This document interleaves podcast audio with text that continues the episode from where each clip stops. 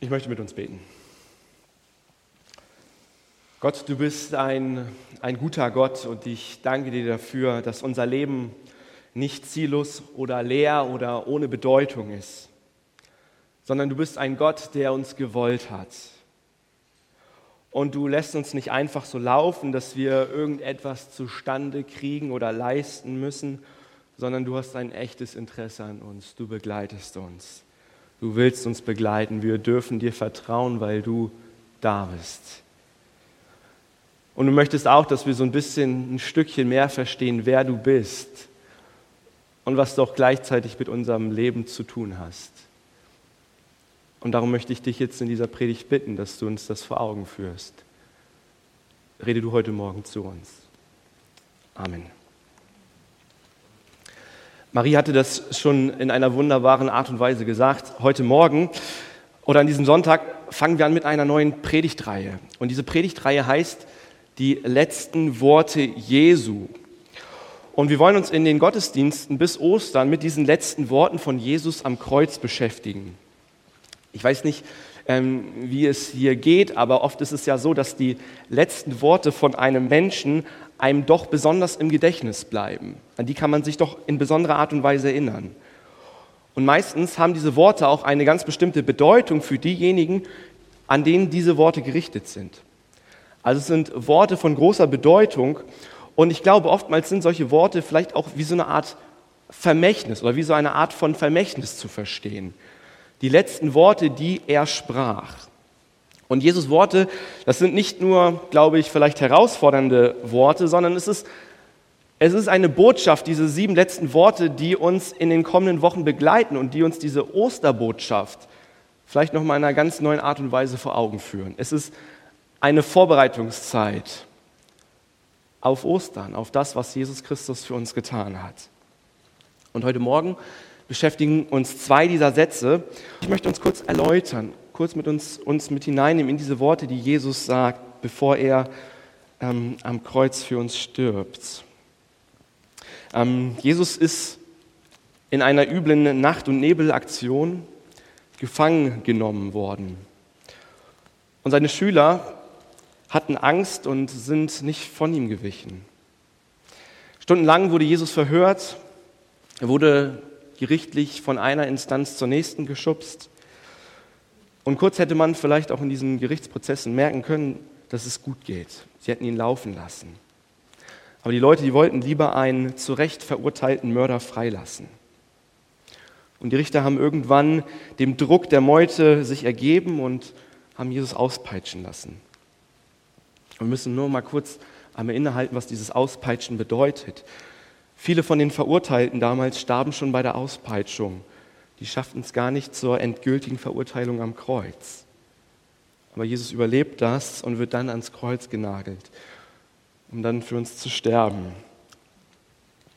Lukas berichtet uns von diesen letzten beiden Worten und lasst uns diese Worte gemeinsam lesen in Lukas 23, die Verse 32 bis 43. Da heißt es, zusammen mit Jesus wurden auch zwei andere Männer zur Hinrichtung geführt, zwei Verbrecher. Als sie an die Stelle kamen, die Schädelstätte oder Schädel genannt wurde, kreuzigten die Soldaten ihn und die beiden Verbrecher, den einen rechts und den anderen links von ihm. Jesus aber sagte, Vater, vergib ihnen, denn sie wissen nicht, was sie tun. Die Soldaten warfen das Los um seine Kleider und verteilten sie unter sich. Das Volk stand dabei und sah zu. Und die führenden Männer sagten verächtlich, anderen hat er geholfen, soll er sich doch jetzt selbst helfen, wenn er von Gott der gesandte Messias ist, der Auserwählte. Auch die Soldaten trieben ihren Spott mit ihm. Sie traten zu ihm hin, boten ihm Weinessig an und sagten, wenn du der König der Juden bist, dann helf dir selbst. Über seinem Kopf war eine Aufschrift angebracht. Sie lautete, dies ist der König der Juden. Einer der beiden Verbrecher, die mit ihm am Kreuz hingen, höhnte, du bist doch der Messias, oder nicht? Dann hilf dir selbst und hilf auch uns. Aber der andere wies ihn zurecht. Fürchtest du Gott auch jetzt noch nicht, wo du doch ebenso schlimm bestraft worden bist wie dieser Mann und wie ich? sagte er zu ihm. Dabei werden wir zurecht bestraft, Wir bekommen den Lohn für das, was wir getan haben. Er aber hat nichts Unrechtes getan. Dann sagte er, Jesus, denk an mich, wenn du deine Herrschaft als König antrittst. Jesus antwortete ihm, ich sage dir, heute noch wirst du mit mir im Paradies sein. Ich weiß nicht, wie du heute Morgen hier bist. Ich kenne nur ganz wenige Menschen, die nicht solche Momente kennen in ihrem Leben, wo man merkt, hey, hier bin ich verletzt worden von einem Menschen, zutiefst verletzt. Oder hier habe ich vielleicht jemanden schon mal zutiefst verletzt. Und dann kämpft man mit den Gedanken wie, kann ich demjenigen überhaupt vergeben? Das sitzt so tief das hat einen so tief geprägt, dass es vielleicht sogar die Spur des eigenen Lebens verändert hat. Und diese Frage steht im Raum. Kann ich dieser Person vergeben? Meine Hoffnung heute Morgen ist, dass ich von der Bibel, von Gott her zeigen kann, was Vergebung bedeutet. Weil die Kraft der Vergebung heil macht, frei macht, neue Motivation schenkt. Nicht von mir heraus, sondern von dem, was Jesus für mich getan hat. Und genau deswegen ist auch mein allererster Punkt heute Morgen Vergebung. Ich weiß es selbst nicht genau. Jesus sagte, Vater, vergib ihnen, denn sie wissen nicht, was sie tun. Ich weiß nicht, wie es euch geht, aber auf den allerersten Blick finde ich, ist das doch ein recht komischer Satz, oder? Die Leute, die ihm kreuzigen wollen, die wissen doch eigentlich, was sie tun. Wir sehen hier, Recht ist gebeugt, Unrecht wurde getan. Und die Leute, die müssen das doch eigentlich merken, was da passiert ist. Unrecht geschieht. Vor zwei, nee, letzte Woche hatten wir davon gehört, dass Ungerechtigkeit eigentlich so ein Zeichen oder ein Indiz für diese Welt ist, in der wir leben. Und Jesus, der der geht dieser Ungerechtigkeit nicht aus dem Weg, sondern er lebt oder er lebt diese Ungerechtigkeit. Wir würden sagen, jeder vernünftige Mensch damals, der hätte doch mitkriegen können, was diese Leute da brüllen. Und man könnte weiter fragen, haben die denn wirklich keine Ahnung gehabt, was sie da machen? Wieso wissen diese Menschen nicht, was sie hier tun? Jesus sagt es hier, sie wissen nicht, was sie tun. Wenn Jesus diese Worte sagt, dann meint er natürlich zuallererst die Leute, die ihm anschreien, die ihn wirklich bespucken, die nicht verstehen, dass er tatsächlich der Sohn Gottes ist. Sie verstehen nicht die tiefe Dimension dessen, was hier hinter passiert, dass Gott hier selbst verachtet, hier selbst verspottet wirkt und am Kreuz hängt. Wenn Jesus hier sagt, vergib ihnen, denn sie wissen nicht, was sie tun, heißt es nicht, dass sie nicht auch für seinen Tod verantwortlich sind. Ich glaube, das sind sie. Sie sind verantwortlich. Sie tragen Schuld. Ich weiß nicht, ähm, wie es dir geht, aber manchmal finde ich das mit der Schuld eine ziemlich schwierige Sache. Irgendwie eine verwirrende Sache. Ich kenne manchmal diese Momente in mir, wo ich genau weiß, dass ich etwas falsch gemacht habe, wo ich gesagt habe, ja, ich, ich wollte das sogar. Ich kenne diese Momente, in denen ich bockig bin. Ich tue es absichtlich. Ich weiß, dass es falsch ist. Ich kenne diese Sätze vielleicht, wo ich sage, also eigentlich bin ich ein ganz friedlicher Mensch.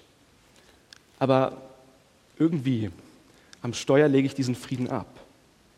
Dann kommen Worte aus meinem Mund heraus, wo ich nachher realisiere, ja, okay, also ähm, eigentlich, eigentlich kenne ich das gar nicht so sehr von mir. Wir kennen diese Momente, wo wir in Situationen nachhinein realisieren, dass wir sagen, hey, also da habe ich mich selber nicht wiedererkannt. Und trotzdem haben wir es getan. Ich sage hässliche Worte, ich will das. Ich will vielleicht in diesem Augenblick den Druck rauslassen. Und trotzdem, im Nachhinein ertappt man sich. Was hat mich da geritten? Bei mir bleibt tatsächlich immer wieder der Eindruck, wenn ich wirklich weiß, wie zerstörerisch meine Gedanken sind manchmal, meine Worte, meine Taten. Wenn ich wirklich ins Letzte begreife, was, was Sünde bedeutet, dann, dann würde ich doch zu einem anderen Ergebnis kommen. Wenn ich verstehe, dass Gott doch eigentlich einen viel besseren Weg für mich hat, der Zufriedenheit, Erfüllung bedeutet, er, der meine tiefste Sehnsucht kennt, dann, dann habe ich doch nicht zutiefst begriffen, was ich doch eigentlich manchmal tue. Wenn ich begreife, dass ich genauso dafür gesorgt habe, dass Jesus für meine Sünden am Kreuz gestorben ist. Wenn ich wirklich das verstanden hätte, was er da für mich getan hat. In meinem Leben gibt es manchmal auch diese, diese ganz nicht absichtlichen Momente. Ich weiß nicht, ob ihr sie kennt. Ich übersehe jemanden, ich gebe jemandem nicht die Aufmerksamkeit, die er braucht und ich, ich mache es nicht. Ich habe das vielleicht nicht absichtlich gemacht und trotzdem verletzt es jemand anderen und ich werde schuldig. Jesus sagt es hier klar und deutlich, Vater, vergib ihnen, denn sie wissen nicht, was sie tun. Und ich mache das manchmal mit meiner Sünde noch irgendwie innerlich so ein bisschen komplizierter, dass ich sage, hey, denn wenn ich mir meiner Schuld bewusst wäre, dann, dann könnte ich das ja klären, oder? Wie ist es bei dir? Bei mir persönlich ist es manchmal, ich, ich erkläre meine Schuld, ich erkläre meine Sünde, ich finde eine Entschuldigung für meine Sünde, ich, ich schiebe es innerlich so weit weg. Und trotzdem, ich merke dabei, eigentlich müsste ich die Sache klären aber es ist mir vielleicht zu unbequem, es ist mir vielleicht zu anstrengend. Ich verliere da vielleicht mein Gesicht dabei. Und vielleicht komme ich innerlich zu dem Argument, dass ich sage, hey, es ist doch nicht so schlimm, es machen doch die anderen auch, oder? Jesus sagt, Vater, vergib ihnen, denn sie wissen nicht, was sie tun. Im Kern lautet es doch, im tiefsten Kern bedeutet es, dass keiner wirklich verstanden hat, was er da tut, wenn er schuldig wird. Denn hätten sie wirklich verstanden, was sie tun, dann hätten sie es doch nicht getan. Dann wäre es doch anders. Aber die Realität in unserem Leben ist vielleicht manchmal eine ganz andere. Worte oder Taten von Menschen, die können so schmerzhaft sein, insbesondere dann, wenn es vielleicht Menschen sind, die uns doch so nahe stehen. Und genau wie Jesus um Vergebung bittet, ist es vielleicht auch bei uns im Leben so, dass wenn dein Vater oder deine Mutter dir etwas gesagt hat oder dein Partner oder Ex-Partner dir etwas angetan hat oder du selber mit Schuld und Versagen zu tun hat, hast, dann ist es doch so, dass keiner von ihnen wirklich verstanden hat, was er da getan hat oder was er gesagt hat. Dann hätten sie es verstanden, dann hätten sie es nicht getan. Hätten sie es verstanden, dann hätten sie vielleicht anders reagiert. Und deshalb braucht es das, was Jesus mir in seiner größten Not und auch in seinem größten Schmerz vorlebt. Und das ist Vergebung. Jesus tut es auch. Vergebung, Jesus tut es auch. Das Thema Vergebung ist ja, dafür stehen wir als Gemeinde. Wir sagen, wir wollen eine Gemeinschaft sein, die Annahme und Offenheit lebt. Wir wollen Vergebung leben. Und ich predige das heute Morgen nicht, weil, weil ich, sage ich mal, Pastor der Gemeinde bin oder ich davon erzählen muss, aber wir sehen es hier im Leben von Jesus, im übelsten Moment seines Lebens, im Moment des größten Schmerzes hat er vorgelebt, was es bedeutet zu sagen, Vergebung jemand anderen zuzusprechen, um Vergebung für andere zu bitten.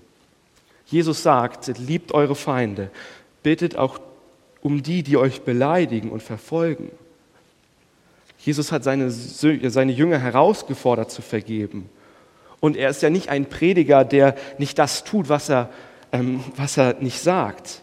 Jesus ist nicht jemand, der irgendwie eine, eine graue Theorie vertritt, sondern er ist derjenige, der im größten Augenblick des Schmerzes vorlebt, was er vorher auch gepredigt hat. Vater, vergib ihnen, denn sie wissen nicht, was sie tun.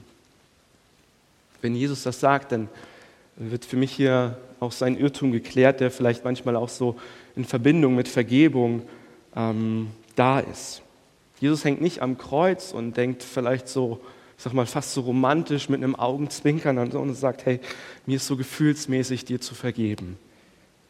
Nein, Jesus, der hängt am Kreuz und er sieht seinen Schmerz. Und das, was für mich hier deutlich wird, ist, dass Vergebung im Kern eine Entscheidung ist. Das ist eine Entscheidung.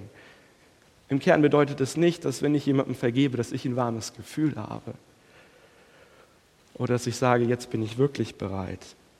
Sondern wir sehen Jesus, der sich entscheidet zu vergeben.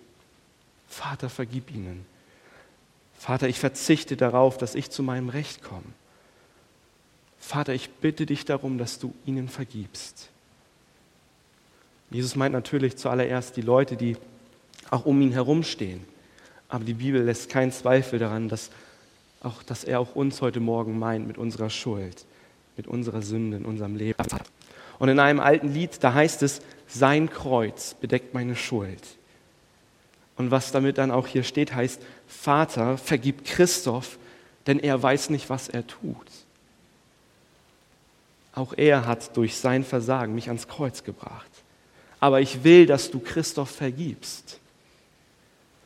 Und dann stehe ich vor einer Wahl. Ich stehe vor einer Option.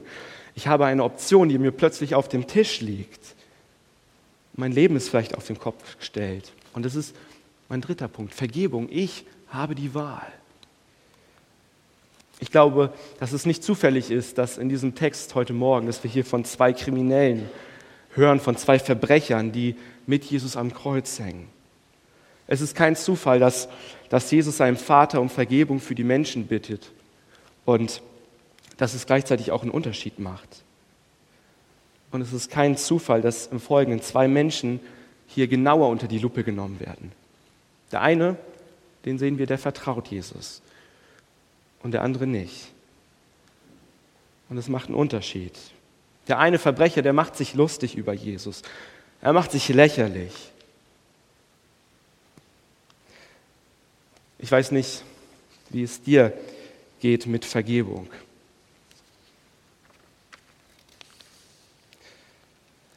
Ich glaube, die Worte, die dieser Verbrecher sagt, die sind so bitter. Voller Bitterkeit sagt er, du bist doch der Messias, oder? Und er sagt dann noch zu ihm, wenn du der Messias bist, dann, dann hilf dir doch auch selbst. Was er meint, ist hier tatsächlich, schau Jesus, das ist dein Weg, wie weit du mit dieser Vergebung gekommen bist. Du, du kannst dir doch nicht mal selbst helfen. Du kommst nicht mal selbst vom Kreuz herunter. Und der andere Kriminelle, der versteht sehr wohl, was hier passiert. In zwei Worten macht er deutlich, dass er weiß, dass auch er für sein Leben Vergebung braucht und dass er zu Recht verurteilt ist. Ihm ist klar, dass er kein Recht eigentlich darauf hat, auf Gott und sein Paradies. Er scheint zu wissen, gleichzeitig aber auch, wer Jesus ist. Und er macht, seinen, er macht seinen Glauben irgendwie deutlich. Und zugegeben, ich würde, wenn ich diesen Text lese, sagen, Jesus, ist, ist das nicht ein bisschen wenig? Ist das nicht ein bisschen wenig? Aber wir sehen hier diese Vergebungsbitte. Er glaubt in dem Augenblick, dass Jesus für ihn am Kreuz gestorben ist und er bittet ihn um Vergebung. Und er stimmt in diese Vergebungsbitte ein, dass er sagt, ja, hey, also auch ich brauche diese Vergebung. Vater, vergib ihnen, denn sie wissen nicht, was sie tun. Ich persönlich habe dieses Geschenk der Vergebung früh in meinem Leben angenommen. Aber erst später habe ich so gemerkt, dass es immer wieder auch so eine alltägliche Entscheidung ist, ganz praktisch im Leben, in Situationen, wo du damit in Konfrontation gerätst, zu sagen, ja, ich, ich bleibe nicht in meinem Schmerz, ich, ich bleibe nicht in meiner Bitterkeit stehen, sondern ich möchte mich auf die Seite der Vergebung schlagen von Jesus, weil er mir vergeben hat. Vergebung ist nicht nur einmal eine Entscheidung, die ich vielleicht getroffen habe, als ich Jesus kennengelernt habe, sondern es ist immer wieder eine Entscheidung, die ich treffe, wenn ich mit Schuld, wenn ich mit Sünde in Berührung komme. Und tatsächlich ist es eigentlich so ein schwieriges Thema.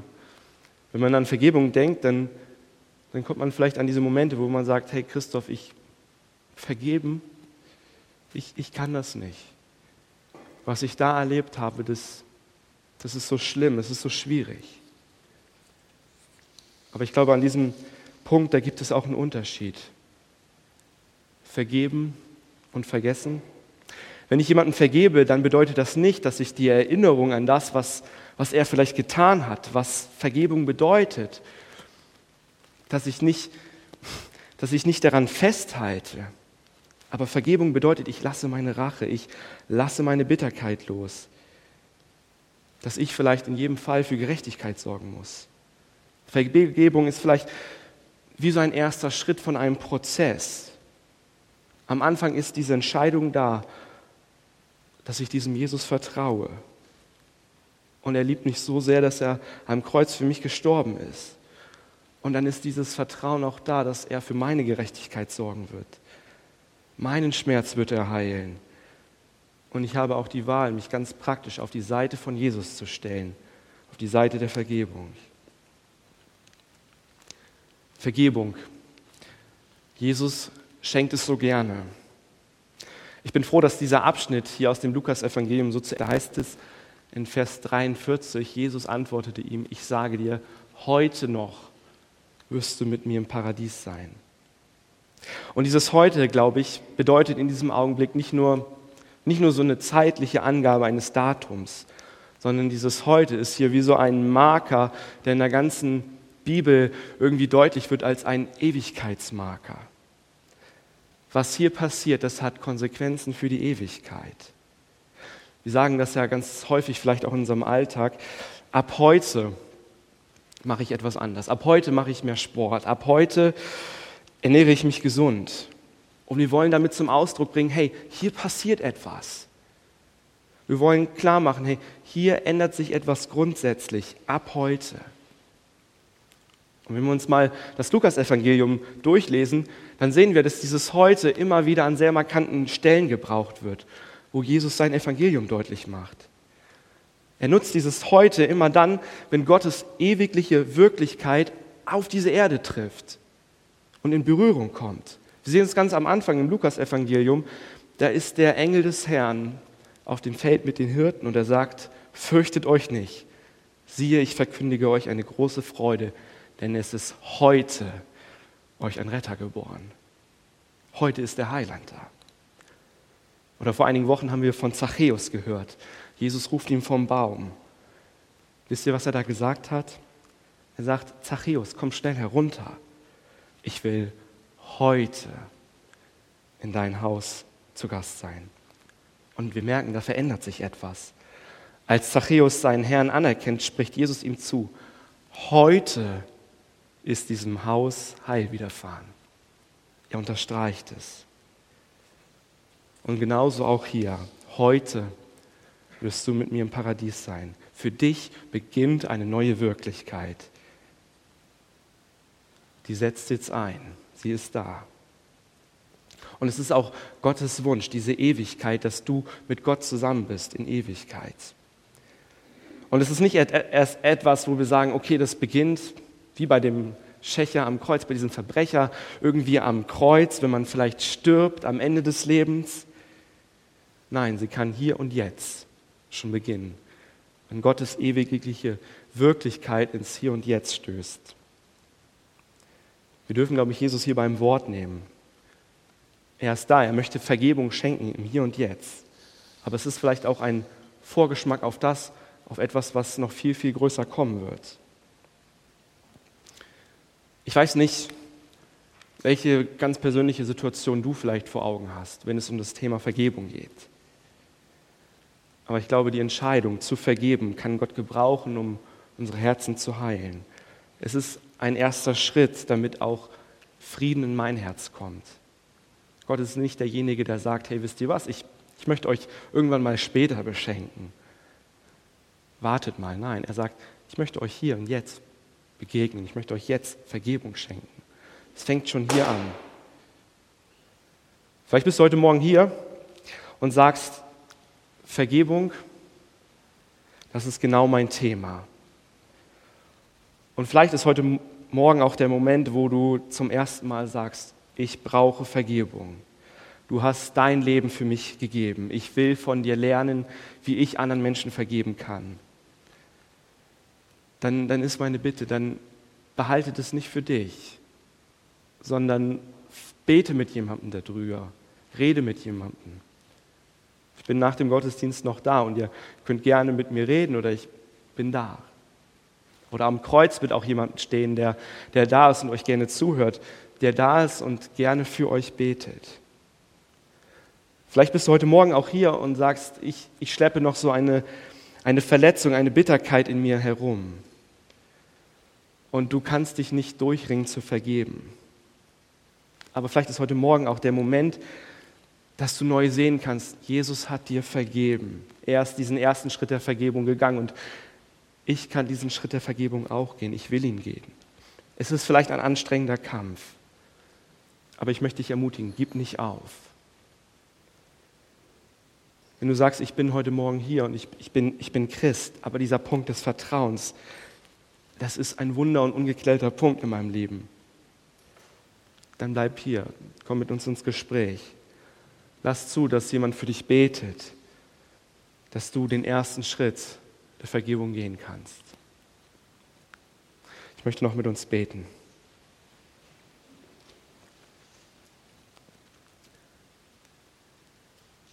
Herr Jesus, du sagst es so am Kreuz und unterstreichst es. Vater, vergib ihnen, denn sie wissen nicht, was sie tun. Und dieses Wort, das schallt durch Raum und Zeit und kommt heute Morgen auch uns so nahe, weil wir genau wissen, dass du für uns am Kreuz gestorben bist. Und wir haben deine Vergebung so nötig. Und du siehst aber auch ganz persönlich in unserem Leben, was es für eine Herausforderung ist, Vergebung anderen Menschen zuzusprechen, wo wir merken, hier ist etwas falsch gelaufen in meinem Leben. Derjenige hat mich verletzt. Aber ich möchte dich genau darum bitten, Herr, dass du heute Morgen uns das zeigst, wie wir diesen ersten Schritt gehen können. Du hast dich damals entschieden, uns zu vergeben. Und danke, dass du uns heilen möchtest, frei machen möchtest, dass wir auch anderen vergeben können. Und du sagst es in deinem Wort, wer seine Schuld bekennt vor dir, da bist du jemand, der ist treu und gerecht. Und du bist jemand, der gerne vergibt und uns rein macht. Danke, dass du heute Morgen hier bist. Amen.